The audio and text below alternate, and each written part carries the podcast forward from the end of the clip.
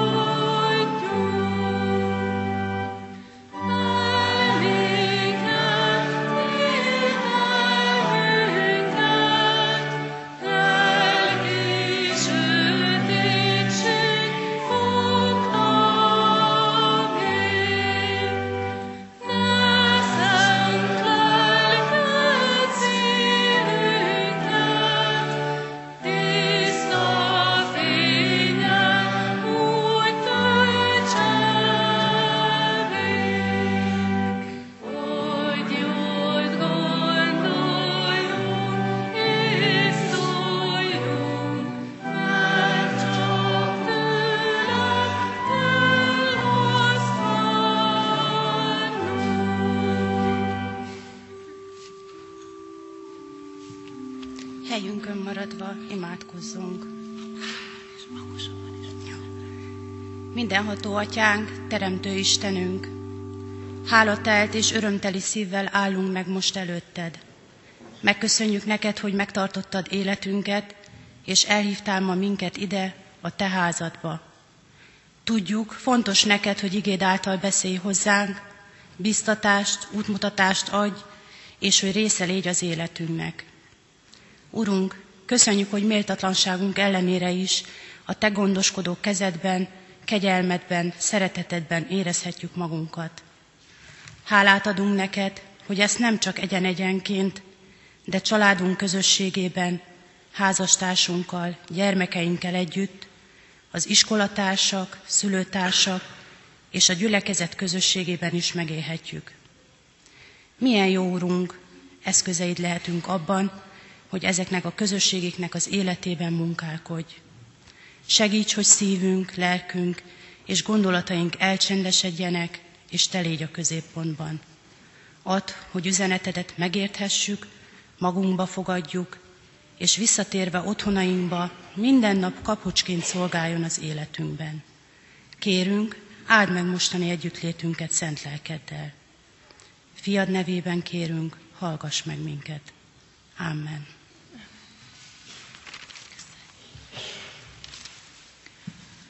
Hallgassuk meg, hogy hogyan szól hozzánk a mi Urunk Istenünk a Szentírásból, János evangéliumából, János evangéliumának az első részéből, a 35-től a 42. versig, és a 12. részből a 20-tól a 22. versig.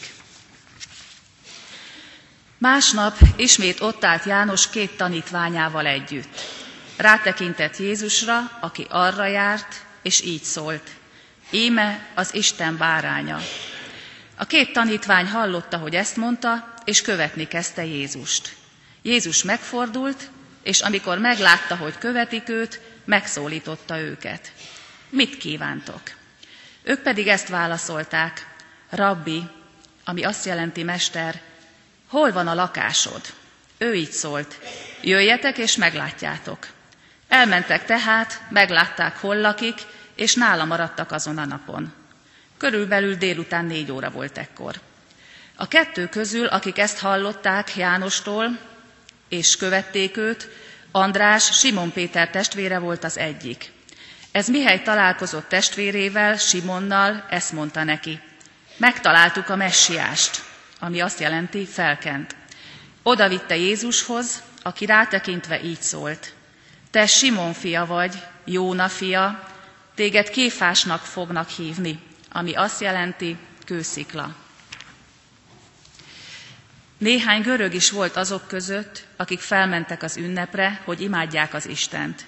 Ezek oda mentek Fülöphöz, aki a galileai Becsajdából való volt, és ezzel a kéréssel fordultak hozzá. Uram, Jézus szeretnénk látni. Fülöp elment és szólt Andrásnak, András és Fülöp elment és szólt Jézusnak. Eddig Isten írott igéje.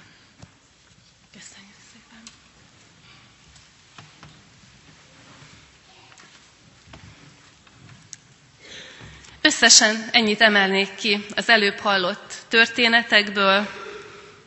András odavitte a másik embert Jézushoz. Most és a következő néhány vasárnap Jézusról és Jézusnak a tanítványairól hallunk, olvasunk és gondolkodunk.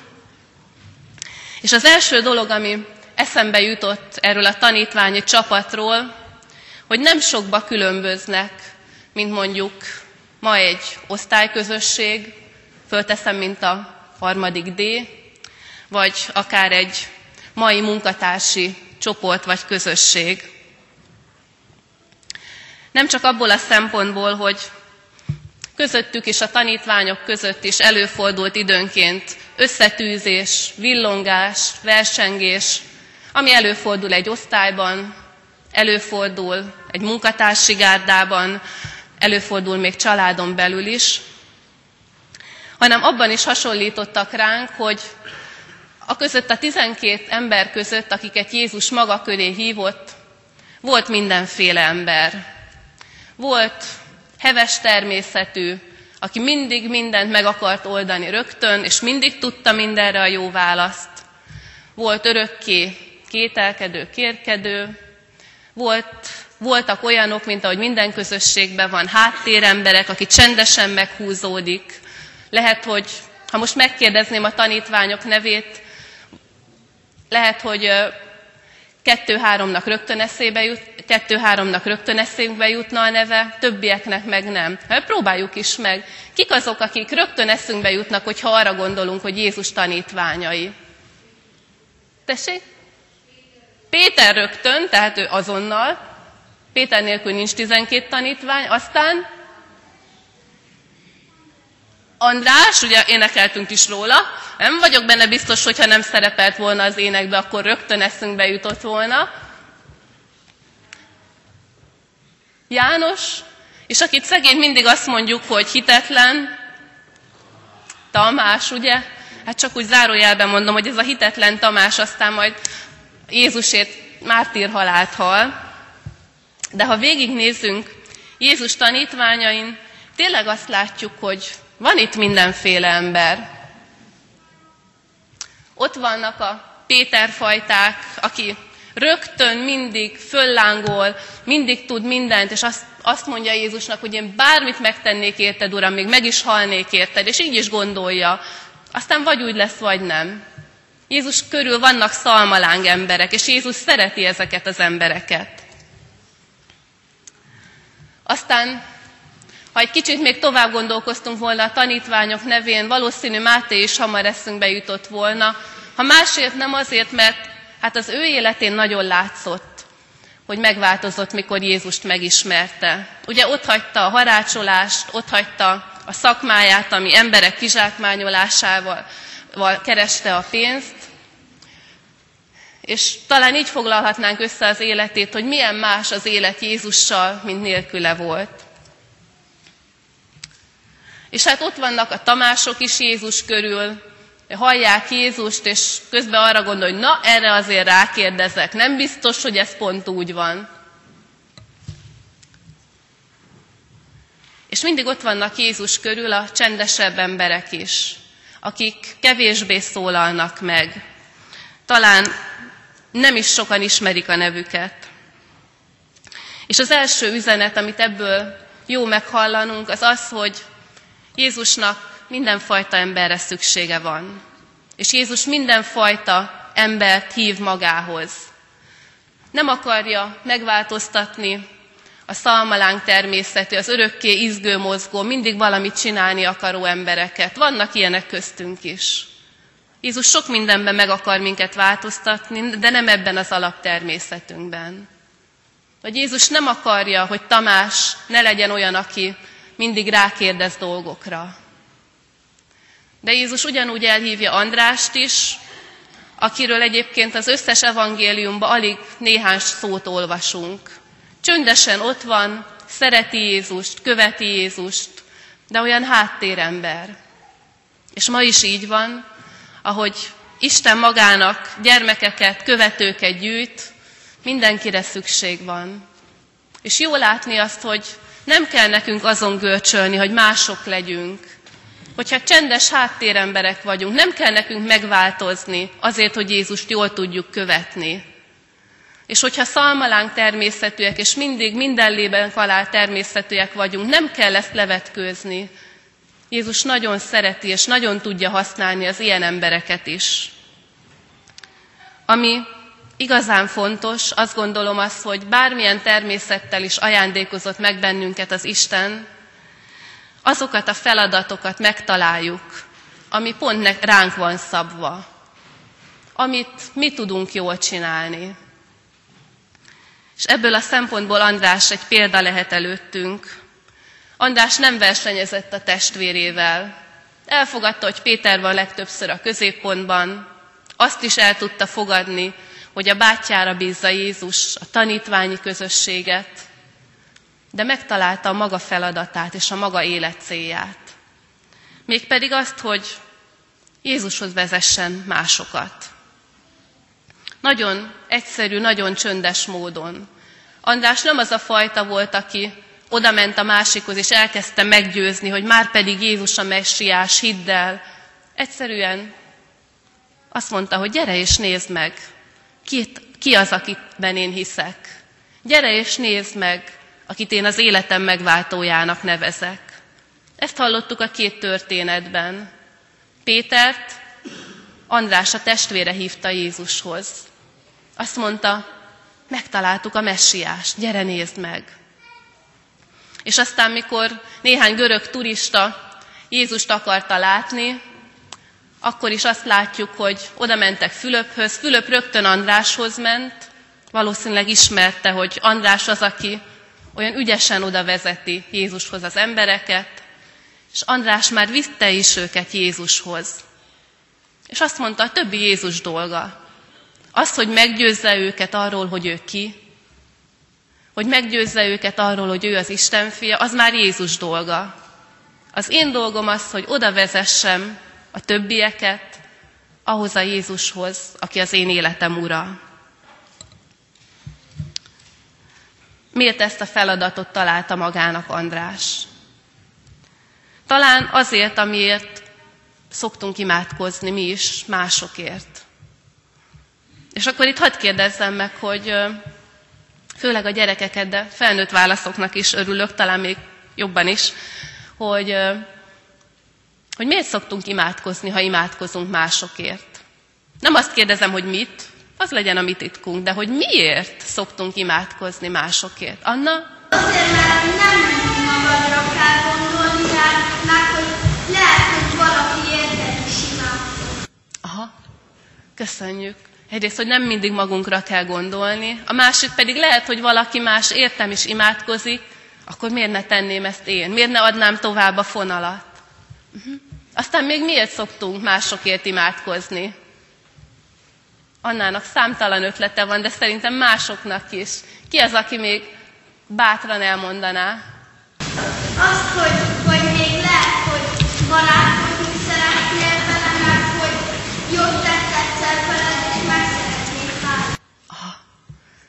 Tehát, hogy szereted őt, vagy szeretnéd, ha barátod lenne, vagy jót tett veled, és meg szeretnéd hálálni. De jókat mondasz. Van-e még ötlet? Miért szoktunk másokért imádkozni? Mondd! Ki hangos, hangosabban mondanád? Ha beteg. Így van, ha beteg. Hogyha magányos. Ha magányos. És itt is vagyunk a lényegnél. Mondd még.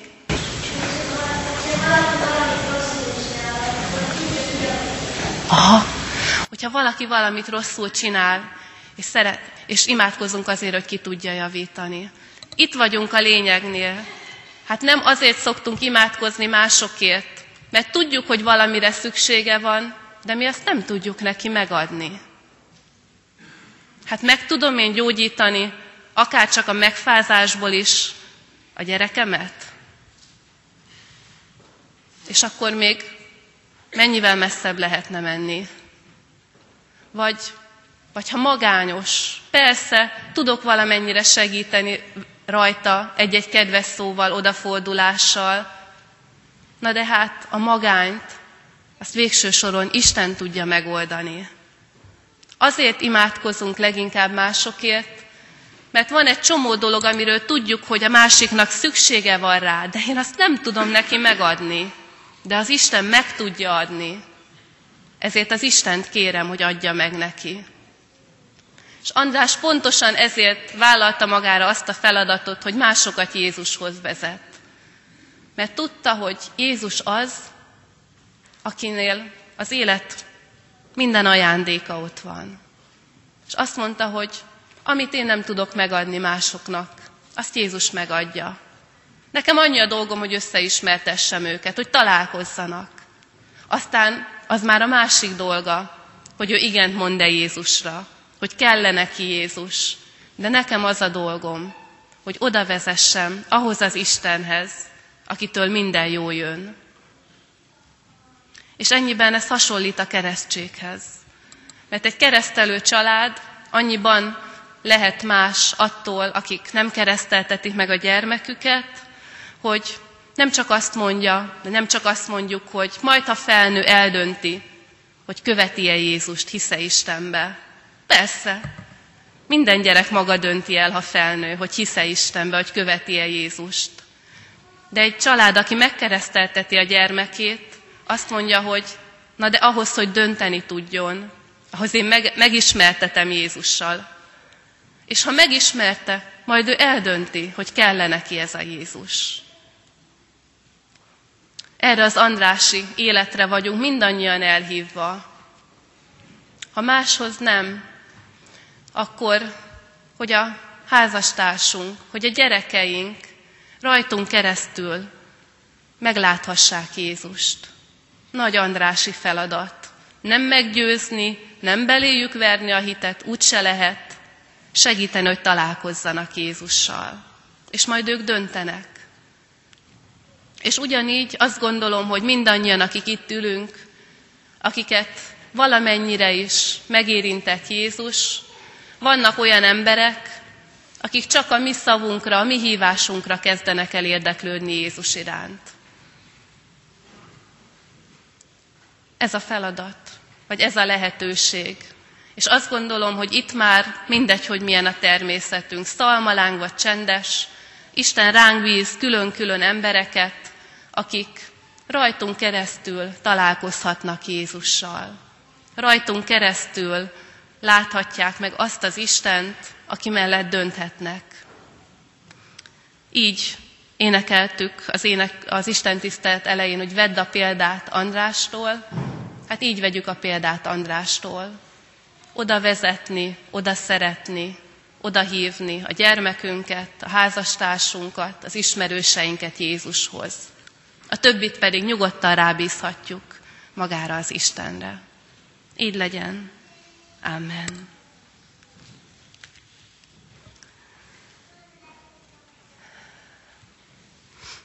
Válaszul Isten üzenetére a már megkezdett énekünket, a 164-es gyülekezeti énekünk harmadik versét énekeljük, dicsőségnek napfénye, Istentől jött világosság.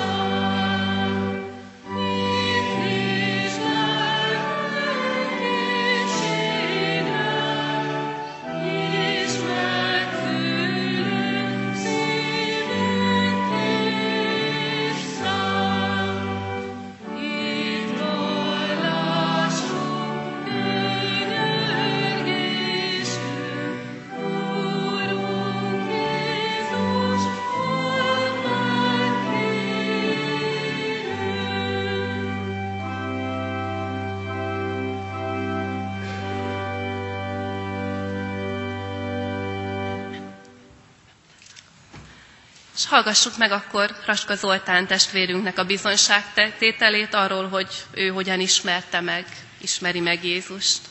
Köszönjük. Áldás békesség. Magamról csak annyit szeretnék mondani, hogy ö, gyermekeink gyülekezetünk iskolájába járnak. Három gyermekünk van. Köszönöm szépen. De mielőtt elmondanám azt a pár gondolatot, amit papírra vetettem, három másik gondolatot szeretnék megosztani a gyülekezettel, ami így, amíg itt ültem, addig e, e, jött a fejembe. Egyik az, hogy a lelki pásztorunkkal, ugye Pintén órával ugyan össze nem beszéltünk, de ahogy hallgattam a ige hirdetését, egy csomó olyan dolgot hallottam, amit én is papírra vetettem. És ezt csak azért vetettem egy előre, hogy amikor el fogom mondani ezt a pár gondolatot, akkor nem Indigóból olvasok, hanem, hanem hogy mennyire sok közös dolog jutott eszünkbe ezzel a András történettel kapcsolatban is. A másik pedig az, amikor így keresztelőn ülünk, mindig rácsodálkozom arra, hogy a, igazából ami teremtett világunknak a legnagyobb csodája a gyermek születés. Hogy a semmiből hogy lesz egy élet, és abból hogy lesz majd felnőtt, és abban hogy leszünk mi magunk is. Harmadik pedig, ami nagyon elgondolkodtam itt, az pedig az volt, hogy mennyivel könnyebb dolgunk van most így 2015-ben, amikor is előttünk van a példa, és olyan könnyű lenne követni. Mert amikor Andrásnak kellett azt a döntést hozni, hogy mindent ott hagy, ami egyébként egzisztenciális dolog is lehetett, de akár családi és személyes kötelékek is, ami, ami a biztonságot adta az életében, akkor, akkor neki mennyivel nehezebb, mennyivel komolyabb és mélyebb döntést kellett hozni, hogy el tudjon indulni. Úgyhogy körülbelül ezek a gondolatok jöttek még így mellé. Raska Zoltán vagyok, mint ahogy Nóra bemutatott. A mai Isten tiszteletünknek az alap gondolata az az, hogy Jézus hív és követjük. Az én bizonyságtételem nem erről fog szólni, hanem inkább arról fog szólni, hogy hogy állt mellettem egész életemben Jóisten. Azért is erről szól az én bizonyságtételem, mert édesanyám ezt a példát mutatta nekünk. Ő egyedülálló szülőnként nevelt engem is két bátyámat. Ő mélyen hívő katolikus volt még akkor is, amikor ezt nem nézték jó szemmel, de mi ettől függetlenül keresztelkedtünk és hittan tanultunk. És mindig úgy gondolta, hogy azok az emberek, akiket a Jóisten a gondjára bízott, őket nem úgy kell ö, hordozni ebben a világban, hogy mint az úszni tanuló gyerek, hogy bedobjuk a mélyvízbe, és az Úristen, hogyha úgy gondolja és jónak tartja, akkor majd onnan kimenekíti. Nem, ő mindig úgy gondolkodott, hogy jó Istennel együtt járva, ö, apró lépésekkel megtanít minket úszni. Ö, ezért nagyon hálás is vagyok neki. Persze én is megtapasztaltam az életemben azt, hogy a Jóisten hogy szól hozzánk, hogy igazgatja az életünket, és Jézus hívó szava is több alkalommal nagyon jókor jött, és, és ez nagyon sokszor befolyásolta az én életemet is.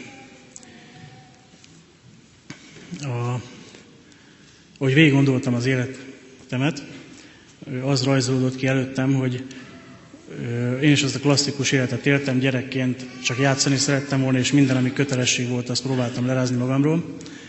Aztán voltam kamasz, amikor minden ellen lázadtam, és mindent megkérdőjeleztem, és mély meggyőződésem volt, hogy ez a világ ez úgy rossz, ahogy van, és ez ennek így nem szabadna már tovább működni. Aztán voltam fiatal is, amikor minden gondolatomról úgy gondoltam, hogy az a biztos, az megrengethetetlen, és, és hát ebben az életpályában én nagyon sokszor attól függetlenül, hogy hogy neveltek és milyen indítatással indultam neki ennek az életnek, nagyon sokszor eltértem attól az úttól, amit a Jóisten számomra kijelölt, és nagyon sokszor távolodtam el az Úristentől. De így most már a 40-en túl azt kell látnom, hogy ezt rosszul láttam, rosszul gondoltam akkor, amikor úgy éreztem, hogy messze vagyok a Jóistentől, akkor is ott állt mellettem, és ő mindig úgy igazgatta az én utamat, hogy visszataláljak Jézus Krisztushoz, hogy meg tudjam fogni az ő kezét, és lássam azt, hogy, hogy ő az, aki a igaz szeretetet tudja mutatni, és hogy az ő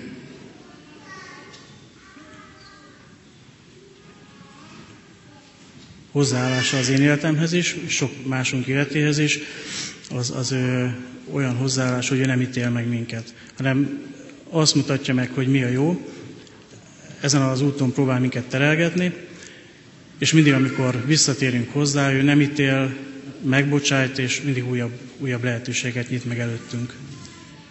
Mi Lajos Mizsén élünk a családunkkal, a mi kapcsolatunk a gyülekezettel úgy alakult ki, hogy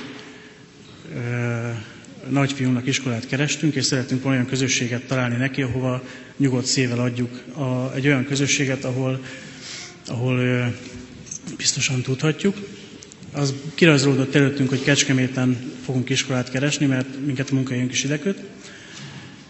És több jó iskola mellett ugye a gyülekezetünk iskolája is képbe jött. De sokáig nem keresgettünk, mert nagyon gyorsan eldőlt, hogy ez az a közösség, ez az a hely, ahova szívesen adjuk gyermekünket. A életem meghatározó élménye volt az, amikor nagyfiúnak a befogadó Isten tiszteletén itt ültünk a templomban, ez 2008 májusában volt. akkor főgondnokunk Hörcsök Imre, aki akkor az iskola igazgatója volt, sok minden más mellett arról is beszélt, hogy amiről egyébként mai napig sokat beszélünk, és sokszor előjön, hogy mennyire nem jó a kettős nevelés, amikor a gyermekünk az iskolában a hitoktatótól hall valamit, és otthon teljesen mással találkozik. Ez akkor mély nyomot hagyott benne, nem azért, mert nálunk alapvetően ez a helyzet adódott, hanem azért, mert nagyon fontosnak tartottam a, azt, hogy a gyermekeink lelki nevelése az töretlen legyen. Úgyhogy ebből adódóan ö, döntöttem úgy, és más személyes okokból is persze, hogy beiratkozom a felnőtt konfirmációs csoport ö, alkalmaira, ami, ami akkor kifejezetten nem, így, nem csak így indult, hogy felnőtt konfirmációs felkészítő csoport, hanem hogy itt hitünk alapjával ismerkedjenek azok a gyülekezethez közel álló emberek, akik ugyan még nem konfirmáltak és nem szorosan a gyülekezet tagjai, de szeretnének többet tudni, és felelős döntést hozva esetleg a gyülekezet tagjává válni. Ezeken az alkalmakon ez egy szűk éves időszak volt. Mi nagyon sokat beszélgettünk, főleg Varga Nándor és Ritter Nándor lelkpásztorok lelki vezetésével a hitünk alapjairól, és biztosan tudom állítani, hogy amikor eljutottunk a felnőtt konfirmációhoz, akkor az ott kapott áldások és ajándékok azok mai napig befolyásolják nem csak az én, hanem a családunk életét is.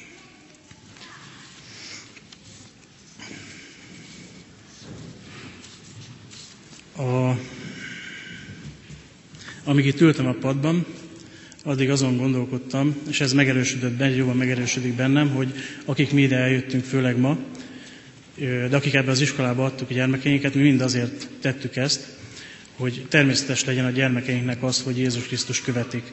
Hogy ne a családunkból kilépve találkozzanak azzal az élethelyzettel, hogy, hogy ilyen is van, és ilyen igen, Jézus engem hív, hanem amikor már ebbe a közösségbe bekerül, akkor természetes legyen neki az, hogy ö, Jézus Krisztussal együtt jár, és a Jóistennek a törvényei ne bilincsként érezzék a kezükön, és ne azt érezzék, hogy befolyásolják az életüket és korlátozzák őket, hanem azt lássák ezekben a törvényekben, hogy életük, illetve életvezetésük alapját jelenthetik. Úgyhogy én ezt kérem a Jóistentől, és kívánom mindannyiunknak, hogy ebben a közös ügyünkben az ő áldásával legyen itt köztünk, és segítsen bennünket. Köszönöm, hogy meghallgattam. Helyünkön maradva fohászkodjunk. Gondviselő jó atyánk, magasztaljuk a te soha meg nem szűnő kegyelmedet és szeretetedet, amelyet rajtunk megmutatsz nap mint nap. Áldunk az ige szaváért, hogy megtölthette a szívünket, és hisszük, hogy sokak szívét kinyitottad, hogy ők is értsék és lássák csodás voltodat. Kérünk, tedd a mi munkánkat szent hatalmaddal eszközzé országod dicsőséges szolgálatára, és fedezd el annak erőtlenségét. Kérünk, kegyelmes atyánk, szent lelked vezéreljen bennünket a ránk következő héten is. Áld meg a gyülekezetünket, nemzetünket, és minden embert a földön, aki egy szívvel és egy lélekkel vallja a te nagy dicsőségedet. Vigyázz ránk, őrizd meg bennünket kegyelmedből, a Krisztus Jézus érdeméért. Amen. Fennállva imádkozzunk.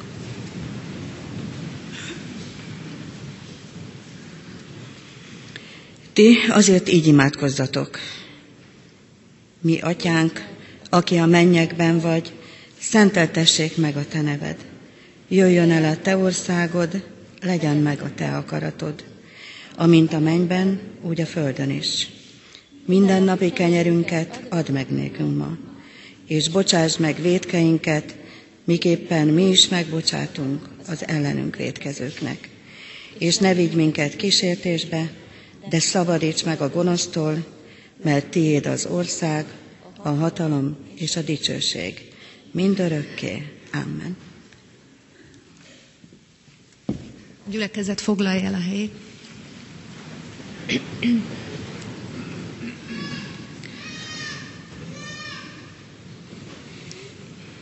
Tanuljuk meg együtt a mai aranymondást. Először elmondom én, és utána részenként megpróbáljuk memorizálni. Az okosok fényleni fognak, mint a fénylő égbolt, és akik sokakat igazságra vezettek, mint a csillagok, mindörökké. Dániel 12.3. És most mondjuk el együtt, nagyon halkan, hogy mindenki elhiggye, hogy sikeresen megtanítottam ezt az aranymondást. Az okosok fényleni fognak, mint a fénylő égból, és akik sokakat igazságra vezettek, mint a csillagok, mindörökké. Dániel 12.3.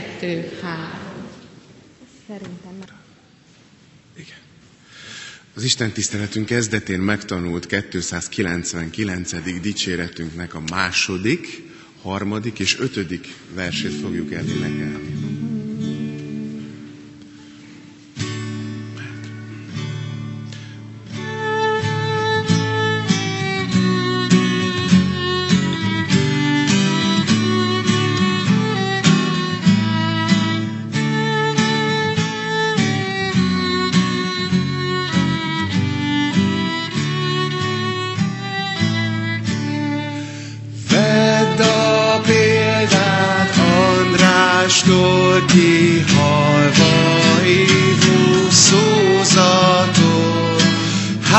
Hálóját se vonszolál ki, érte mindent elhagyott.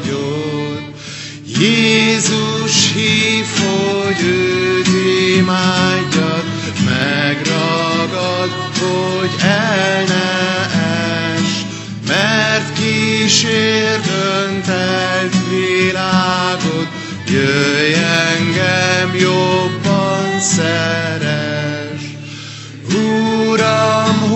Hozzám légy kegyelmes, tedd kieddé szívemet, hadd lehessek engedelmes, néked élő